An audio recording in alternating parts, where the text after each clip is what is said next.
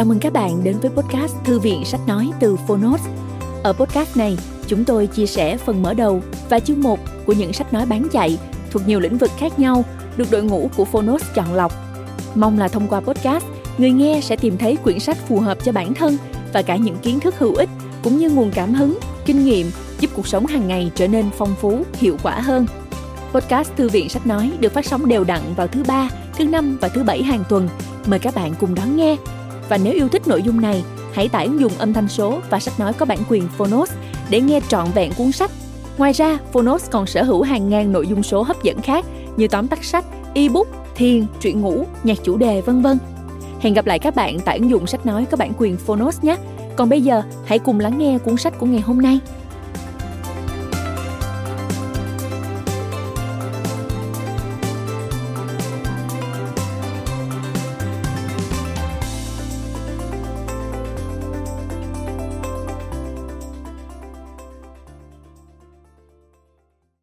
Bạn đang nghe từ Phonos.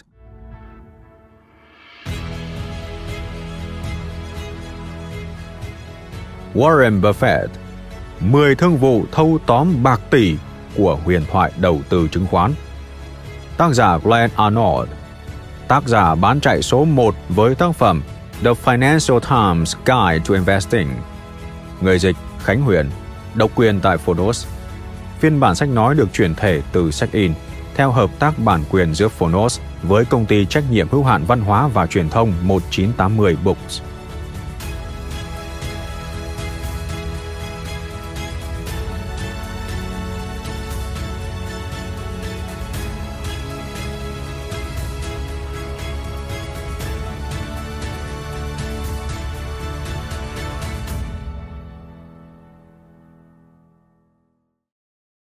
Lời cảm ơn Tôi muốn gửi lời cảm ơn chân thành đến đội ngũ chuyên nghiệp và luôn sẵn sàng hỗ trợ tôi tại Harriman House. Kraft Pierce, biên tập viên cấp cao, đã giúp tôi rất nhiều trong việc phát triển ý tưởng cho loạt sách và định hình tác phẩm. Charlotte Stacy, Lucy Scott, Sally Tickner, Emma Tinker và Suzanne Toll đều đã nỗ lực rất nhiều để giúp cho cuốn sách này thành công. Cảm ơn tất cả mọi người khởi nguồn cho cuốn sách.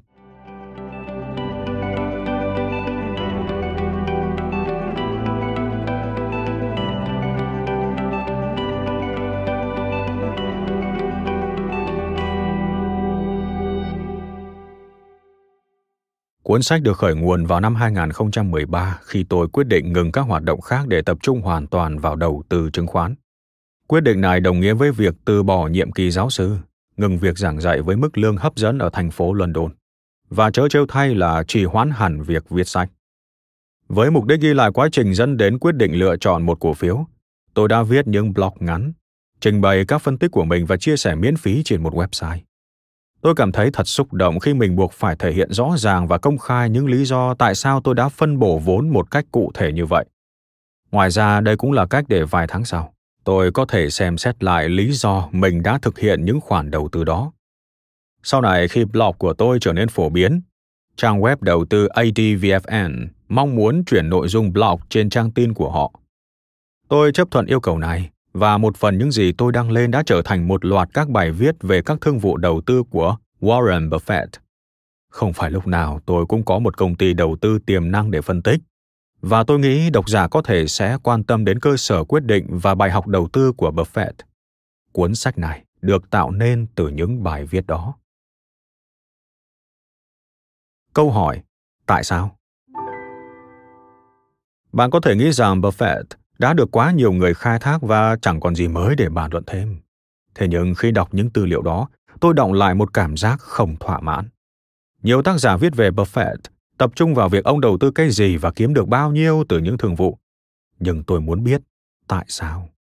Các công ty mà Buffett lựa chọn đầu tư có những đặc điểm gì nổi trội?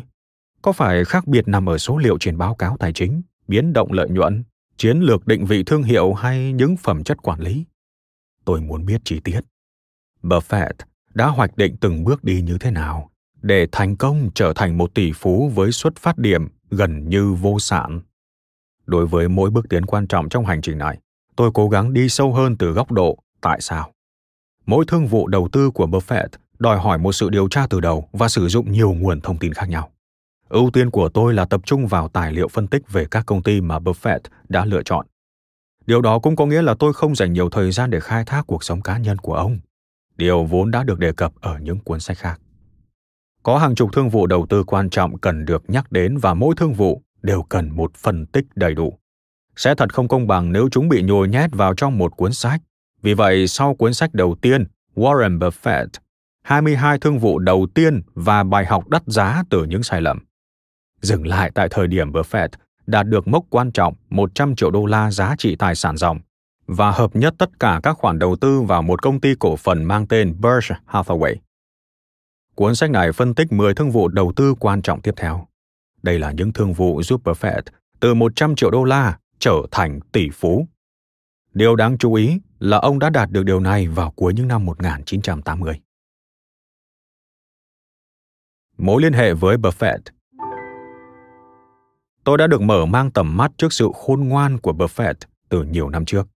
Một cách tự nhiên, tôi trở thành cổ đông của Berkshire Hathaway và thường xuyên đến Omaha để tham dự đại hội cổ đông thường niên của công ty. Giai thoại yêu thích của tôi từ những chuyến viếng thăm Omaha là khi tôi chỉ một mình tôi đã buộc Buffett phải bỏ ra 40 tỷ đô la. Bạn có thể nghĩ Buffett là một người rất mạnh mẽ và không dễ bị thuyết phục bởi một vị khách người Anh. Nhưng tôi lại nghĩ khác và tôi biết tôi đã đúng. Câu chuyện xảy ra vào năm 2006 khi Bill Gates, tôi đang nhắc đến cái tên này một cách nghiêm túc đấy, đang ngồi cùng Buffett. Gates là bạn thân của Buffett, đồng thời cũng là giám đốc của Berkshire Hathaway. Tôi cảm ơn Gates vì những việc tuyệt vời mà ông ấy và Melinda, vợ ông, đang làm với quỹ từ thiện của mình. Tôi đã rất xúc động và có lẽ hơi quá đà một chút. Sau đó tôi quay sang Buffett, người đang đứng cạnh lắng nghe. Tôi nói, Cảm ơn ông vì tất cả những gì ông đang làm cho cổ đông của Berkshire Hathaway. Tôi không biết tại sao. Nhưng giọng nói của tôi có vẻ không hứng khởi về những thành tựu của Buffett như cách tôi đã nói về những nỗ lực của Gates. Bạn có tin không? Chỉ trong vài tuần, Buffett đã thông báo rằng ông sẽ trao phần lớn tài sản của mình cho quỹ Bill and Melinda Gates để sử dụng cho các mục đích từ thiện trên thế giới.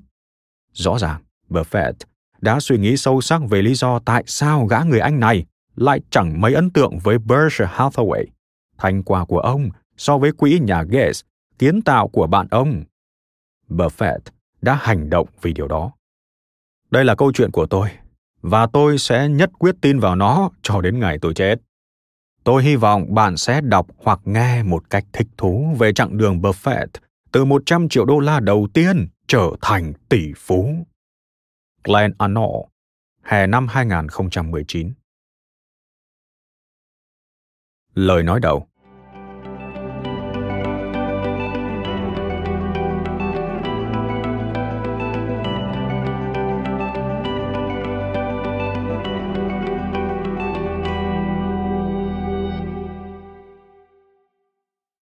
Cuốn sách này bao gồm những gì? Cuốn sách này miêu tả các thương vụ đã giúp cho Warren Buffett, người đàn ông ở độ tuổi 40 sở hữu 100 triệu đô la, trở thành tỷ phú ở tuổi 59. Quan trọng hơn, cuốn sách tập hợp những bài học về cách tiếp cận đầu tư tốt nhất mà Buffett đã tích lũy được trên con đường sự nghiệp của mình. Đó cũng là bài học cho tất cả chúng ta. Đây là quãng thời gian khởi sắc nhất trong sự nghiệp của Warren Buffett. Ông liên tục gặt hái thành công ở cả đầu tư trên thị trường chứng khoán lẫn mua lại các công ty gia đình được quản lý tốt với các thương vụ nhượng quyền để đời.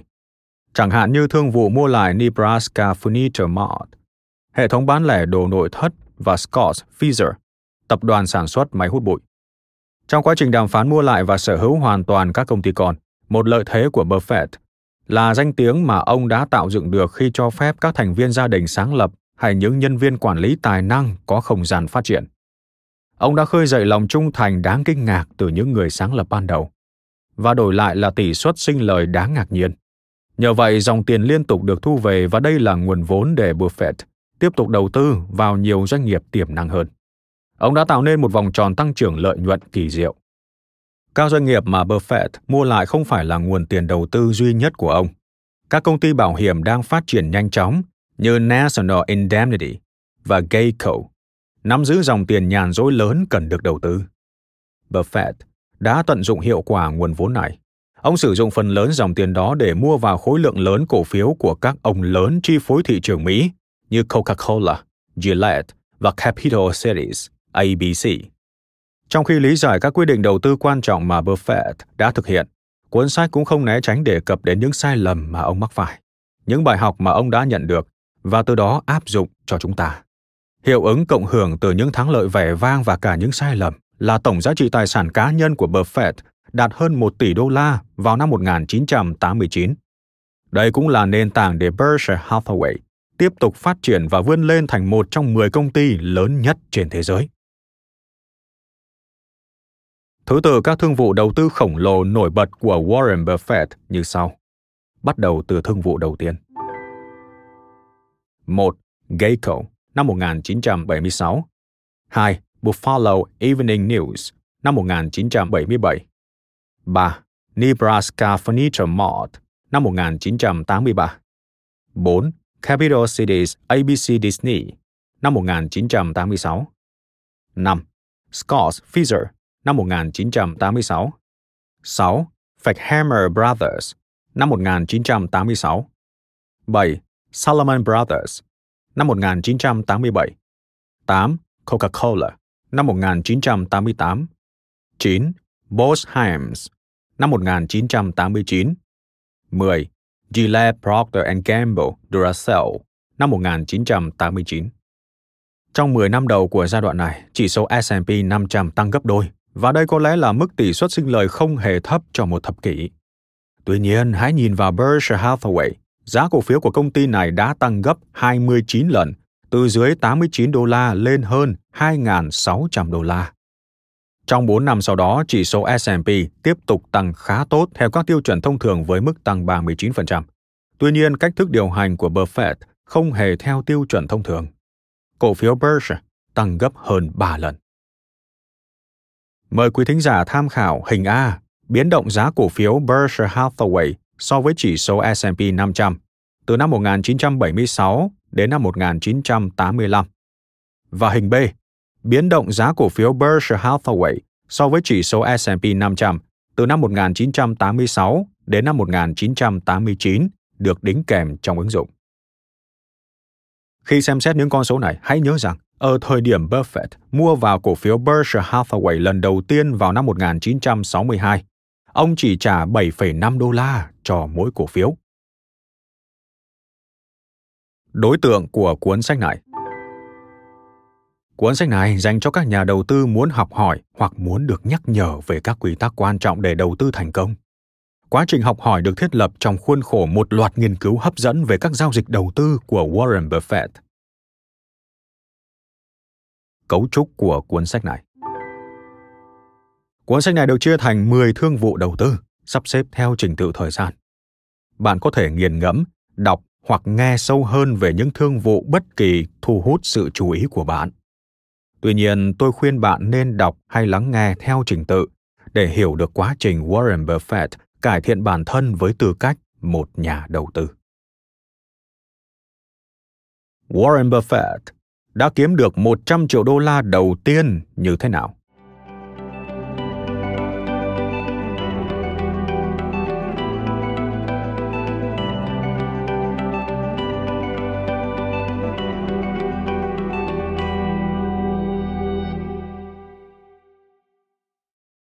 Trước khi bước vào hành trình từ 100 triệu đô la đến 1 tỷ đô la, tôi tóm lược một chút thông tin về chặng đường trước đó với 100 triệu đô la đầu tiên mà Buffett kiếm được.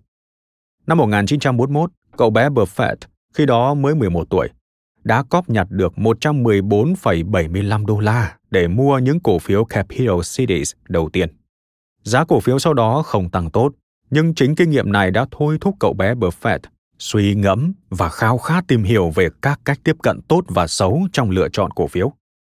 Ở độ tuổi thiếu niên, Buffett đã làm đủ mọi việc để kiếm tiền, từ việc mua và cho thuê máy trò chơi pinball đến tìm nhặt bóng golf.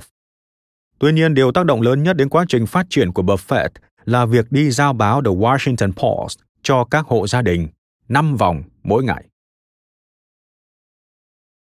Ram và Geico Đến năm 20 tuổi, Buffett đã tích lũy được khoảng 15.000 đô la. Ông đọc cuốn sách The Intelligence Investor, nhà đầu tư thông minh, và khám phá ra những nguyên tắc đầu tư của Benjamin Graham. Buffett say mê đến nỗi đã đăng ký một khóa học của Graham ở Đại học Columbia.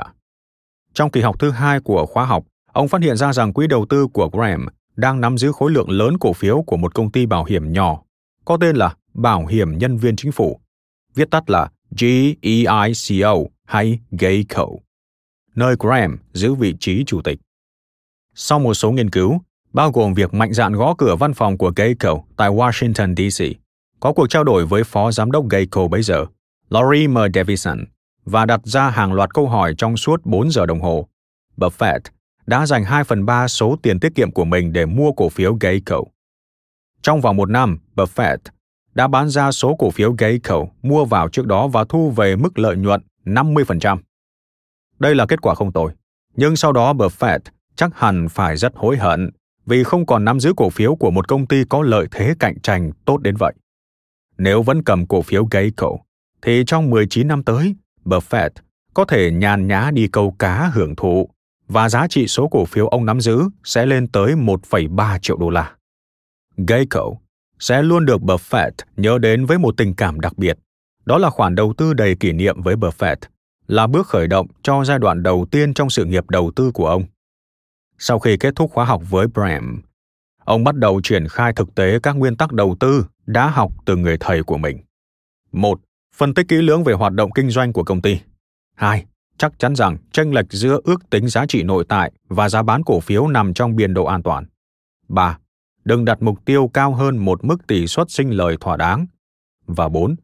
Nhớ rằng đôi khi thị trường sẽ xuất hiện một số thương vụ định giá kỳ lạ. Vì vậy, cần tư duy độc lập để xác định rằng liệu ngài thị trường có ý thức được hay đang định giá thấp một doanh nghiệp. Trong thời gian Buffett không còn có tên trong sổ cổ đông, Geico phát triển mạnh mẽ, nhưng Buffett vẫn bỏ qua công ty này suốt 24 năm. Trong quãng thời gian này, thị trường nhìn nhận đây là một công ty tốt. Kết quả là đã định giá nó quá cao và cổ phiếu trở nên quá đắt đối với một nhà đầu tư giá trị. Tóm lại, Geico là công ty tốt, nhưng không phải là cổ phiếu đầu tư tốt để mua vào. Dù sao thì Buffett cũng tìm thấy những lựa chọn đầu tư tuyệt vời khác như Sanborn Maps, American Express và Disney. Giá trị tài sản dòng của ông đã tăng vọt, vượt ngưỡng 1 triệu đô la và sau đó vượt mốc 10 triệu đô la. Ông vô cùng thích thú với việc quản lý vốn cho các đối tác đầu tư và nhận khoản phí 25% từ tất cả các lợi nhuận vượt quá mức 6%. Buffett thi thoảng vẫn để mắt đến Geico. Nhưng chỉ vào những năm 1970 khi công ty gặp khủng hoảng và cổ phiếu giảm mạnh từ 62 đô la xuống 2 đô la, ông mới thực sự hứng thú. Khi đó kết luận chung của phố Wall là chẳng bao lâu nữa Geico sẽ suy tàn. Vào thời điểm toàn bộ thị trường hoang mang tột độ ấy, Buffett nhảy vào và Berkshire Hathaway BA mua một lượng khổng lồ cổ phiếu của Geico. Trong vài năm tiếp theo, Buffett tiếp tục mua gom cổ phiếu này. Không chỉ là hòn đá tảng trong giai đoạn đầu sự nghiệp của Buffett, Geico còn đóng vai trò quan trọng cho khởi đầu của giai đoạn thứ hai. Từ năm 1976 đến năm 1980, BH đã chi 45,7 triệu đô la để mua lại một nửa tổng số cổ phiếu của Geico. Sau đó là khoảng thời gian Geico phục hồi mạnh mẽ nhờ sự lãnh đạo của ban điều hành mới. Kết quả hoạt động của Geico tốt đến nỗi vào năm 1996 Buffett và Charlie Munger định giá một nửa tổng số cổ phiếu còn lại lên tới 2,3 tỷ đô la. Họ đã trả khoản tiền 2,3 tỷ đô này con số gấp 50 lần so với số tiền phải trả cho lần mua đầu tiên. Dù vậy, mức chi phí trên dường như vẫn quá rẻ khi so sánh với lợi nhuận mà Geico đem lại cho Berkshire Hathaway. Trong hầu hết các năm, Geico đều ghi nhận có lợi nhuận kinh doanh bảo hiểm, tranh lệch giữa doanh thu phí bảo hiểm với phí bồi thường bảo hiểm và các chi phí khác. Bạn nên nhớ, ghi nhận lợi nhuận từ kinh doanh bảo hiểm không phổ biến ở tất cả các công ty bảo hiểm họ thường hài lòng với việc hòa vốn hoạt động và kỳ vọng kiếm tiền từ hoạt động đầu tư. Trên thực tế, Geico cho thấy mô hình kinh doanh tuyệt vời và trong nhiều năm, công ty thu về 1 tỷ đô la lợi nhuận từ kinh doanh bảo hiểm, đem lại nhiều tiền hơn để Buffett mở rộng đầu tư. Trên hết, Geico có dòng tiền tự do khổng lồ, nguồn dự phòng trả phí bồi thường bảo hiểm được giữ trong công ty để thanh toán các yêu cầu bồi thường. Phần lớn số tiền này có thể được sử dụng để đầu tư vào cổ phiếu và thu về lợi nhuận. Trong một vài năm, dòng tiền tự do này sinh lời 1 tỷ đô la từ lãi đầu tư và cổ tức. Nhờ vậy, dòng tiền sẵn có cho đầu tư của Buffett ngày càng lớn hơn. Thế nhưng ta tạm thời chưa phân tích sâu về chuyện này. Đầu tiên chúng ta hãy cùng quay lại tìm hiểu bối cảnh đầu tư của Buffett vào giữa những năm 1970. Những thương vụ của Warren Buffett vào giữa những năm 1970. Trước khi chuyển sang tìm hiểu những thương vụ đầu tư mà Buffett đã thực hiện vào nửa cuối thập niên 1970 và thời gian sau đó, chúng ta cần nhớ những tình huống mà ông phải đối mặt vào thời điểm này. Chúng ta sẽ bắt đầu bằng việc xem xét những đế chế mà Buffett ở độ tuổi 40 kiểm soát. Sau khi đóng cửa quỹ Buffett Partnership vào năm 1970, Buffett cùng vợ là Susan dành phần lớn số tiền của họ để mua cổ phiếu Berkshire Hathaway. Về cơ bản là một nhà máy dệt may đang gặp khó khăn ở New England. Ông đã nắm quyền kiểm soát doanh nghiệp trị giá 20 triệu đô la này vào tháng 5 năm 1965 do bị hấp dẫn bởi khối tài sản dòng và chắc chắn không phải bởi chất lượng hoạt động của công ty. Dĩ nhiên, ông cũng ôm hy vọng đâu đó rằng tình thế có thể được xoay chuyển. Ngay sau đó, Buffett yêu cầu thắt chặt đầu tư cho Diệt may. Mỗi đô la đầu tư phải tạo ra ít nhất một đô la giá trị thực, tức là ông yêu cầu tỷ suất lợi nhuận từ vốn đầu tư cao. Buffett gần như không bao giờ nghĩ rằng điều này là khả thi. Do vậy, nhìn chung, ông từ chối đầu tư cho mở rộng hay mua máy móc mới. Thay vào đó, BH tích lũy tiền từ bán tài sản và thu về các khoản lợi nhuận không thường xuyên.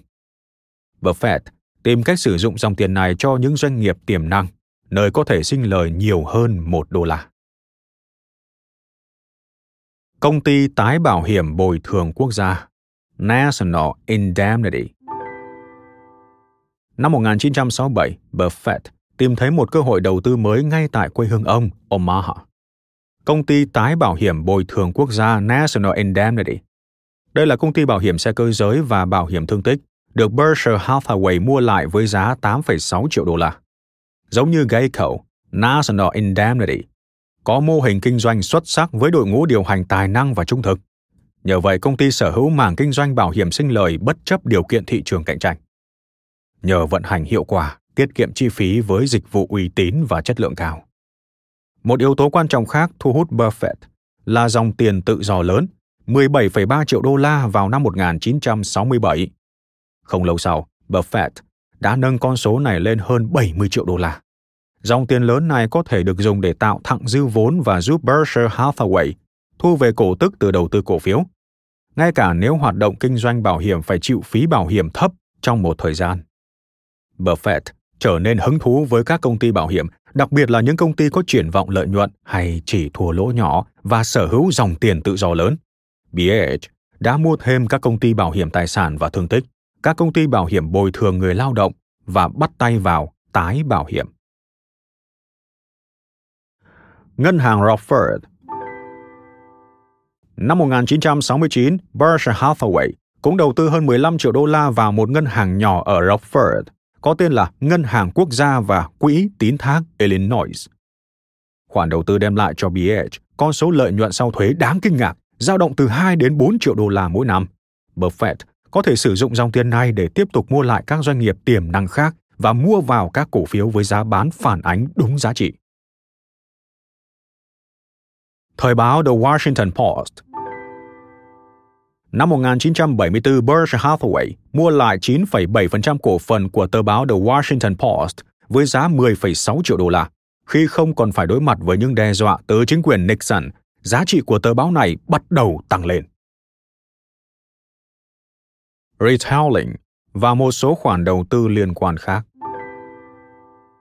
Sau Berkshire Hathaway, công ty chủ chốt thứ hai trong danh mục đầu tư của gia đình Buffett, hình thành sau khi giải thể Buffett Partnership là Diversifier Retailing. Khi Buffett Partnership mua lại 80% cổ phần công ty này vào năm 1966, nó chỉ là một tiệm bách hóa đơn giản đang gặp khó khăn nhưng sở hữu khối tài sản ấn tượng. Sau đó, Buffett Partnership mua lại một chuỗi bán lẻ gồm khoảng 75 cửa hàng quần áo, Associated Cotton Shops. Trong sự thở phào, xen lẫn ngượng ngùng, Buffett đã chuyển nhượng chuỗi cửa hàng với mức lỗ nhỏ. Thương vụ này mang về cho Buffett 11 triệu đô la tiền mặt. Khoản tiền được sử dụng cho các đầu tư khác vào đầu những năm 1970. Ngoài ra, lợi nhuận sau thuế mỗi năm của chuỗi bán lẻ này là khoảng 1 triệu đô la, giúp củng cố hơn nữa nguồn lực đầu tư của Buffett. Bắt đầu từ bán lẻ, nhưng đến giữa thập niên 1970, Buffett đã định hướng Diversified Retailing, mở rộng sang thị trường bảo hiểm. Diversified Retailing, kinh doanh bảo hiểm hỏa hoạn, thương tích và bồi thường cho người lao động. Từ đây, Buffett có thêm một nguồn tiền đầu tư khác từ dòng tiền bảo hiểm tự do. Phần lớn nguồn tiền của Diversified Retailing được dùng để mua cổ phần ở các doanh nghiệp khác mà Buffett kiểm soát. Công ty này sở hữu khoảng 1 phần 7 cổ phần Berkshire Hathaway và 16% Blue Chip Stamps, trụ cột thứ ba của đế chế Buffett. Blue Chip Stamps Blue Chip Stamp cũng hấp dẫn Buffett bởi dòng tiền tự do. Nhưng dòng tiền tự do này không hình thành từ tranh lệch giữa phí chuyển nhượng bảo hiểm và mức chi trả bồi thường. Thay vào đó, công ty này thu về một lượng tiền lớn từ bán tem cho các đại lý bán lẻ, chẳng hạn như chạm sạc. Tem này được tặng cho khách hàng theo số tiền trên hóa đơn và khách hàng sẽ thu thập tem để đổi lấy các vật phẩm khác như ấm nước và lò nướng. Thông thường tranh lệch giữa giá trị thanh toán từ các đại lý bán lẻ cho Blue Chip Stamps và chi phí cho lò nướng là rất lớn, và nhiều khách hàng cũng quên mất họ có tem để đổi quà. Blue Chip Stamps trích lập từ 60 triệu đô la đến 100 triệu đô la để dự phòng mua lò nướng. Buffett biết dòng tiền này nên được phân bổ vào đâu. Ông đã thực hiện một trong những thương vụ đầu tư lớn nhất của mình bằng tiền của Blue Chip Stamps. Đó là mua lại See's Candies với giá 25 triệu đô la vào năm 1972. Công ty này đem lại cho Buffett nguồn thu nhập đều đặn và không ngừng gia tăng để đầu tư vào cổ phiếu. Đến năm 2019, ông đã thu về hơn 2 tỷ đô la. Một thương vụ lớn khác từ tiền của Blue Chip Stamps là Westco. Doanh nghiệp ban đầu chỉ tập trung vào thị trường vốn vay, tiết kiệm và cho vay. Khi Buffett và Munger nắm quyền kiểm soát, trọng tâm kinh doanh của Westco chuyển sang tiền mặt và chứng khoán, còn tiết kiệm và cho vay trở thành một hoạt động kinh doanh trong mô hình tập đoàn đa ngành, bao gồm cả kinh doanh bảo hiểm. Tình hình thị trường giữa thập kỷ 70 Trong quá trình theo đuổi đầu tư giá trị, Buffett cũng hình thành một mạng lưới các sở hữu chéo. Trong tập hợp các sở hữu đó có ít nhất 3 nguồn tiền cho Buffett sử dụng để đầu tư. 1. Dòng tiền bảo hiểm nhàn rỗi hơn 70 triệu đô la và tăng lên chóng mặt của Berkshire Hathaway, cũng như cổ tức, lãi tiền gửi và thặng dư vốn đến từ các khoản đầu tư. Buffett thu về dòng lợi nhuận hàng năm từ bảo hiểm dệt may và ngân hàng, dao động trong khoảng từ 6,7 đến 16 triệu đô la. Thứ hai, dòng tiền bảo hiểm dần sinh sôi của Diversified Retailing cùng với lợi nhuận từ các cửa hàng quần áo, khoảng 1 triệu đô la mỗi năm, và từ cổ phần tại Berkshire Hathaway và Blue Chip Stamps. Thứ ba, dòng tiền tự do của Blue Chip Stamps khoảng 60 đến 100 triệu đô la. Cổ tức, lãi tiền gửi và thặng dư vốn từ danh mục đầu tư. Đồng thời công ty cũng nắm cổ phần kiểm soát tại Seas Candies. Lợi nhuận hàng năm là 3 triệu đô la và Westco lợi nhuận hàng năm khoảng từ 3 đến 4 triệu đô la. Xin mời quý thính giả tham khảo hình C, cơ cấu sở hữu của Warren Buffett giữa thập kỷ 70 được đính kèm trong ứng dụng. Tuy vậy, bất lợi của mạng lưới sở hữu chéo này là Ủy ban Chứng khoán và Giao dịch Hoa Kỳ viết tắt là SEC, nhận thấy khả năng Buffett thực hiện những hành động gây hại đến lợi ích của các cổ đông thiểu số ở một số công ty. Buffett không có ý định tạo ra một mớ bòng bong hay phân biệt đối xử với các cổ đông đã đặt niềm tin vào ông. Ông coi họ là đối tác và đối đãi họ bằng sự chính trực và công bằng. Tuy vậy, việc cơ quan quản lý tin rằng sẽ phát sinh những xung đột về lợi ích buộc Buffett và Charlie Munger phải tinh giản cơ cấu cho toàn bộ mạng lưới này vào năm 1978. Diversify Retailing và Berkshire Hathaway được sát nhập vào cuối năm 1978. BH mua lại toàn bộ cổ phiếu của Diversified Retailing bằng cổ phiếu của chính nó. Charlie Munger đã hoán đổi số cổ phiếu Diversified Retailing mà ông nắm giữ thành 2% cổ phần của Berkshire Hathaway và trở thành phó chủ tịch. Sau tái cơ cấu, BH nắm quyền kiểm soát Blue Chip Stamps với khoảng 58% cổ phần. Buffett nắm giữ 43% cổ phần của Berkshire và 13% cổ phần của Blue Chip Stamps. Vợ ông, bà Suzy, sở hữu 3% BH. Năm 1983, Berkshire đã mua lại toàn bộ cổ phiếu còn lại của Blue Chip Stamps để tinh giản cơ cấu sở hữu thêm nữa. Dựa trên nền tảng này, tiếp theo sẽ là những thương vụ đã đưa Buffett từ 100 triệu đô la giá trị tài sản vào danh sách các tỷ phú. Như đã đề cập ở trên, chúng ta sẽ bắt đầu với Geico. Chương 1. Geico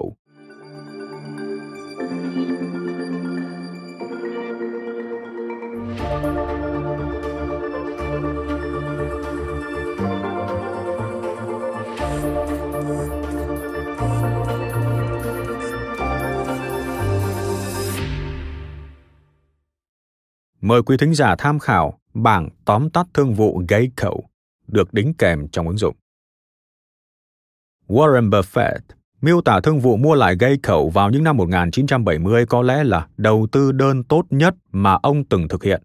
Thương vụ này rõ ràng đã đem lại cho Buffett lợi nhuận khổng lồ, giá trị mua vào ban đầu khoảng 45,7 triệu đô la, đã tăng thêm ít nhất 100 lần ba vòng tròn tăng trưởng.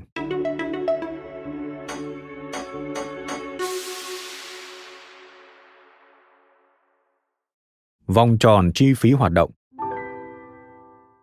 Geico là câu chuyện của ba vòng tròn tăng trưởng. Vòng tròn đầu tiên được gọi là vòng tròn chi phí hoạt động, được đưa vào vận hành bởi hai người sáng lập, Leo Goodwin và vợ ông Lillian vào những năm 1930, sau đó được phát triển hơn nữa bởi đội ngũ quản lý kế nhiệm. Gia đình Goodwin nhận ra rằng bảo hiểm xe cơ giới là ngành kinh doanh có tính cạnh tranh cao. Quả thực, bảo hiểm cũng là một ngành công nghiệp hàng hóa, tức là các nhà bảo hiểm rất khó áp giá cao hơn bằng cách cung cấp sản phẩm khác biệt. Người mua hàng chỉ muốn trả giá thấp nhất và sẽ thay đổi nhà cung cấp ngay lập tức mà chẳng cần có lý do. Vì vậy, rất nhiều công ty bảo hiểm gặp khó khăn trong việc tạo ra mức lợi nhuận thỏa đáng từ nguồn vốn bỏ ra, bởi họ buộc phải giảm giá để duy trì số lượng hợp đồng bảo hiểm. Do đó, chìa khóa để tăng lợi nhuận trong loại hình kinh doanh này là không ngừng cắt giảm chi phí. Vậy câu hỏi đặt ra là làm thế nào? Mời bạn tham khảo hình 1.1 vòng tròn chi phí hoạt động được đính kèm trong ứng dụng. Vào những thập niên giữa thế kỷ thứ 20, phương thức phân phối mà phần lớn các công ty bảo hiểm áp dụng là họ trả một khoản tiền lớn cho đại lý bảo hiểm và nhân viên bán hàng để bán hợp đồng bảo hiểm cho khách hàng cuối cùng. Khi áp dụng phương pháp trung gian này, phí hoa hồng được hạch toán vào chi phí quản lý chung. Cụ thể là 40% phí bảo hiểm được trích cho quản lý và bán hàng. Geico đã tìm được cách cắt giảm hơn 1 phần 3 chi phí này thông qua vòng tròn chi phí hoạt động. Điểm khởi đầu của vòng tròn, chi phí thấp, có thể đạt được theo hai cách. Đầu tiên là bán bảo hiểm trực tiếp cho khách hàng mà không cần phí trung gian cho đại lý. Hình thức bán hàng có thể là qua thư hoặc điện thoại bàn và ngày nay thì thông qua điện thoại di động. Trong bài báo được đăng trên tờ Commercial and Financial Chronicle có tiêu đề The Security Alive Best, cổ phiếu tồi thích nhất. Buffett cho biết phương pháp bán bảo hiểm trực tiếp này còn có một lợi thế nữa. Các đại lý sẽ không phải chịu áp lực buộc tiếp nhận các hồ sơ bảo hiểm có vấn đề hay các hồ sơ tái bảo hiểm có rủi ro. Điều này dẫn chúng ta đến cách thứ hai để cắt giảm chi phí, chỉ bán bảo hiểm cho một nhóm được chọn với phần lớn là các tài xế lái xe an toàn. Mỗi người đều có thu nhập hàng tháng ổn định, và đây cũng là đối tượng mà thị trường dễ xác định. Geico nhận thức rõ ràng về áp lực cạnh tranh và mong muốn duy trì nhóm khách hàng hiện tại, đã tự đặt ra một quy định rằng toàn bộ hay hầu hết phần cắt giảm chi phí sẽ được chuyển sang khách hàng. Buffett mong muốn tỷ suất lợi nhuận từ kinh doanh bảo hiểm đạt tối đa 4%. Nếu vượt con số này, phí bảo hiểm sẽ giảm xuống theo cách đó, khách hàng sẽ là đối tượng hưởng lợi chính từ cắt giảm chi phí hoạt động. Trong hai thập kỷ đầu tiên đi vào hoạt động, Geico nghiêm cấm việc tiếp thị cho bất kỳ đối tượng nào ngoài nhóm khách hàng quy định. Từ tên công ty, hãy đoán xem nhóm khách hàng ở đây là ai? Nhân viên chính phủ, bao gồm quân nhân. Chiến lược này giúp tiết kiệm chi phí marketing, đồng thời giảm số lượng bồi thường, bởi đây là nhóm khách hàng có tỷ lệ những người tỉnh táo và trách nhiệm, cao hơn mức bình quân cũng chính là những tài xế rủi ro thấp. Mãi tới năm 1958, các nhân viên ngoài khối chính phủ mới được phép mua bảo hiểm Geico. thậm chí khi đó đối tượng mua bảo hiểm chỉ mở rộng sang bộ phận chuyên gia, kỹ sư hay quản lý khối tư nhân. Bằng cách xây dựng chất lượng dịch vụ trong quản lý và hỗ trợ khách hàng sau tai nạn, Geico đã và đang làm rất tốt việc duy trì lượng khách hàng hiện có, từ đó giúp củng cố mô hình vận hành với chi phí thấp.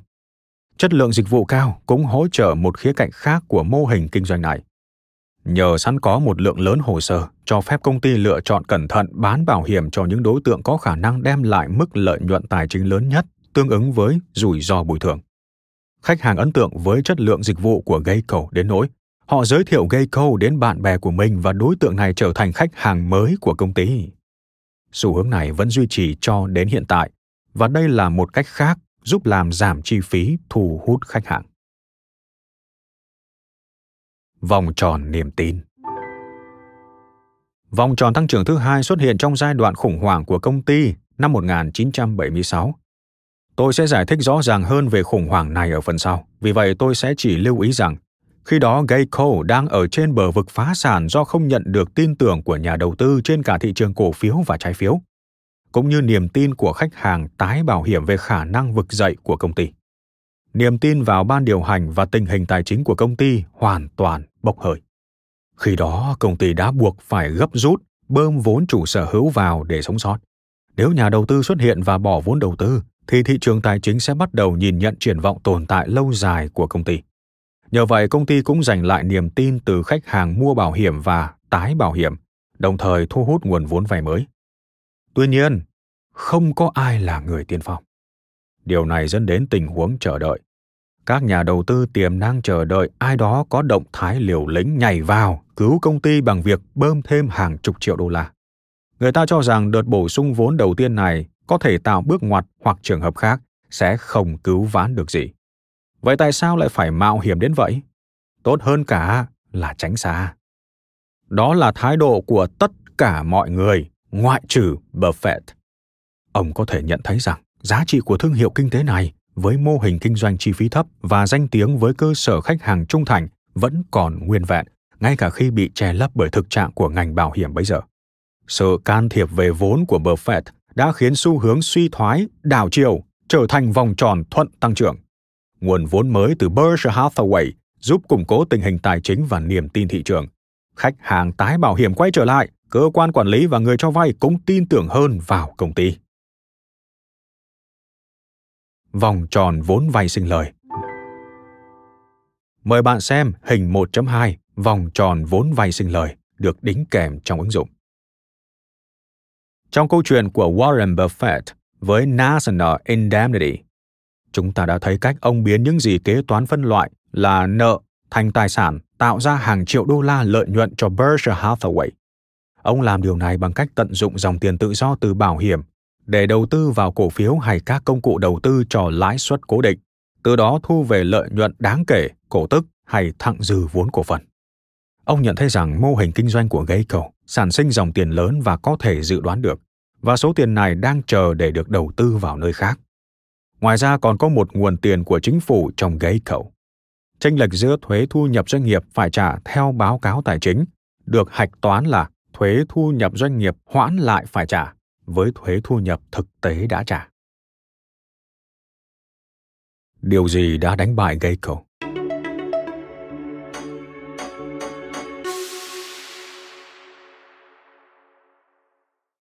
Geico xuống dốc trầm trọng vào đầu những năm 1970.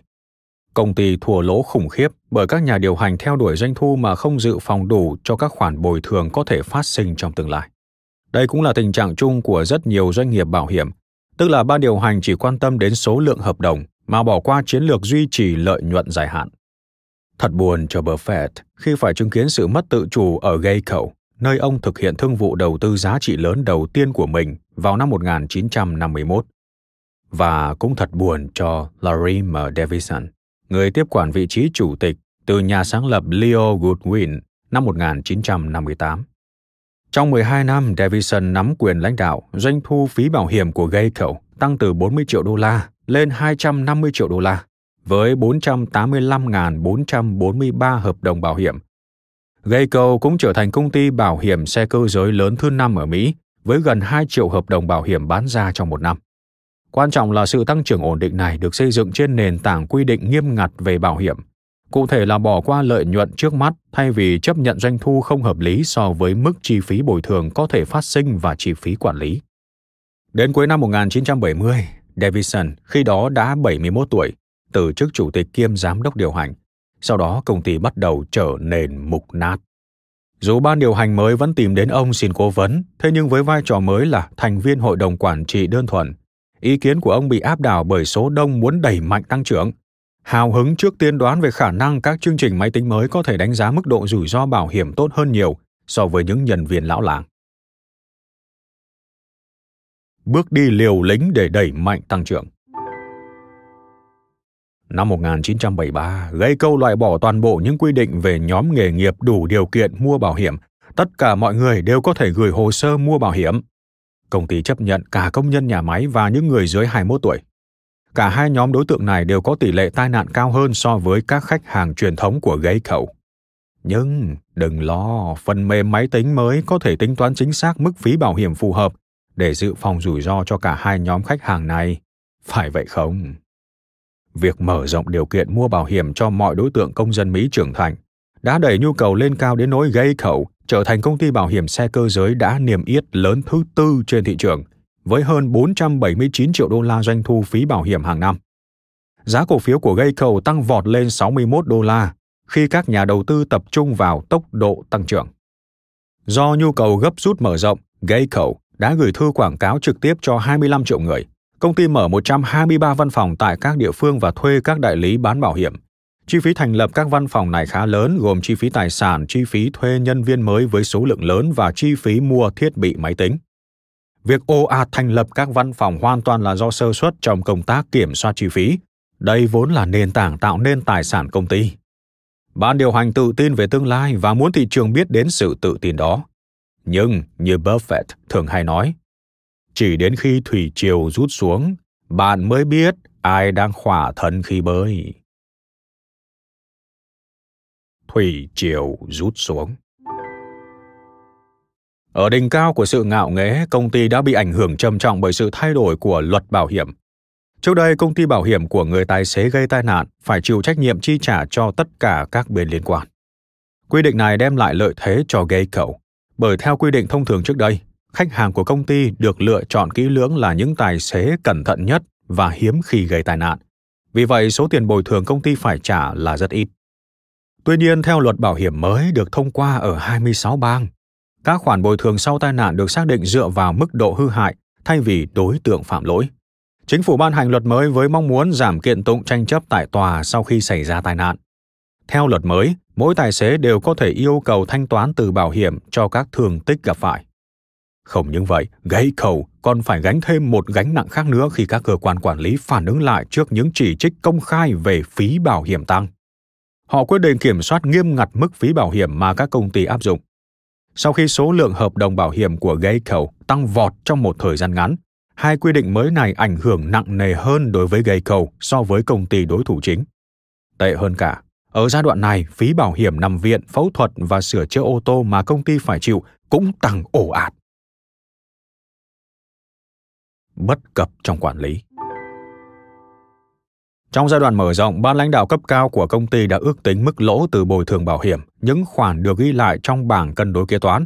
Quy trình này được thực hiện qua nhiều năm, nhưng khi nhìn lại từ năm 1975, nhân viên công ty nhận thấy rằng họ đã quá lạc quan.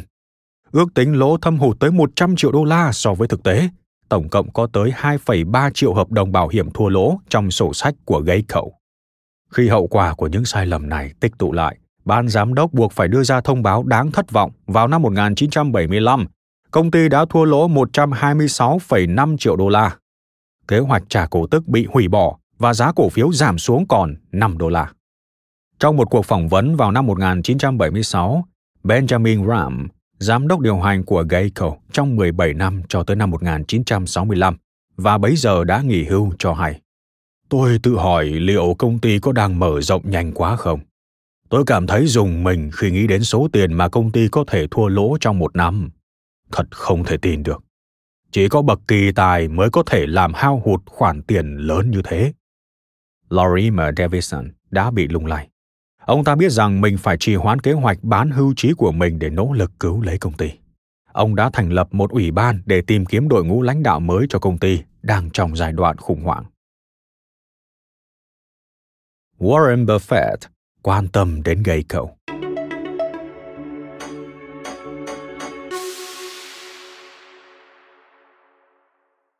Tại Đại hội cổ đông thường niên vào tháng 4 năm 1976, hàng trăm cổ đông Geico đã bày tỏ sự thất vọng và giận dữ. Họ thực sự muốn ban giám đốc đương nhiệm từ chức. Các ủy viên bảo hiểm từ nhiều bang gây sức ép bằng cách tới gõ cửa Geico. Họ muốn biết liệu công ty này có đủ khả năng tránh khỏi phá sản hay không, và từ đó có đảm bảo được quyền lợi của người bảo hiểm hay không. Cơ quan quản lý nhận thấy Geico cần tái bảo hiểm để có thể giảm bớt một số rủi ro, đồng thời cần được rót thêm một lượng lớn vốn cổ phần dài hạn. Bất chấp phản đối của công ty, Giám đốc Sở Bảo hiểm Washington không tin rằng Geico có thể sống sót và có ý định sớm tuyên bố giải thể công ty. Geico cần một CEO có tinh thần quyết liệt và kế hoạch cụ thể với quyết tâm thực hiện kế hoạch đó đến cùng. Một lãnh đạo đủ mạnh mẽ để đương đầu với mọi phòng bà bão táp. Thế nhưng trong vài ngày diễn ra đại hội cổ đông thường niên, CEO bị sa thải, vì vậy năng lực lãnh đạo càng tồi tệ hơn. Sam Baller tạm thời đảm nhận vị trí chủ tịch với mục tiêu chính là tìm người có năng lực để giải cứu công ty. Thời gian thực sự gấp gáp. Jack Byrne, vị cứu tinh của công ty. Jack Byrne sau này đã trở thành nhân vật chủ chốt của Buffett ở Geico. Tôi cho rằng nếu không có Byrne, Buffett sẽ không đầu tư vào Geico. Buffett cần đảm bảo rằng ông có một người lãnh đạo có thể à nhìn thấy những điểm mạnh chiến lược của công ty những điểm mạnh mà các vị ceo trước đó không thể thấy được vì quá ham muốn theo đuổi tăng trưởng và b có đủ can đảm và động lực kéo công ty lên khỏi bờ vực thẳm buffett sau này đã gọi jack là baby ruth trong ngành bảo hiểm byrne đến từ new jersey là một người nghiêm túc và đã quen thuộc với bảo hiểm từ trong máu Quá trình trưởng thành của ông gắn liền với những câu chuyện về bảo hiểm của bố mình vào mỗi bữa tối, và ông bắt đầu bén duyên với ngành bảo hiểm ở công ty bảo hiểm của gia đình khi chỉ mới là một thiếu niên. Đến độ tuổi 20, với tư cách là một chuyên viên định phí bảo hiểm được đào tạo, Byrne đã có kinh nghiệm kinh doanh tái bảo hiểm và quản lý cho một số công ty. Tuy nhiên, nơi tài năng của Burn thực sự nở rộ chính là Travelers Insurance, Gia nhập công ty này vào năm 1966 khi 34 tuổi, ông nhanh chóng vượt qua các cấp bậc và trở thành phó chủ tịch thường trực của công ty. Ông nổi tiếng là người quản lý vừa nghiêm khắc vừa yêu thương. Bạn sẽ phải chịu hậu quả không nhỏ nếu phạm lỗi, nhưng nếu làm tốt, bạn sẽ nhận phần thưởng xứng đáng. Năm 1975, sau khi không được bổ nhiệm vào vị trí chủ tịch, Bond quyết định đây chính là lúc cần có sự thay đổi. Butler gọi cho Byrne ngay sau cuộc họp đại hội cổ đông đầy căng thẳng của Geico. Butler thuyết phục Byrne bằng việc cứu công ty là trách nhiệm quan trọng không chỉ vì lợi ích của cổ đông, mà còn vì toàn ngành bảo hiểm và rộng hơn là xã hội Mỹ. Burn đã lên kế hoạch hành động nhằm đưa Geico thoát khỏi mớ hỗn độn. Kế hoạch này cũng được ông thuyết trình trước ủy ban bổ nhiệm chính thức. Họ đều rất ấn tượng và Byrne trở thành CEO của Geico từ tháng 5 năm 1976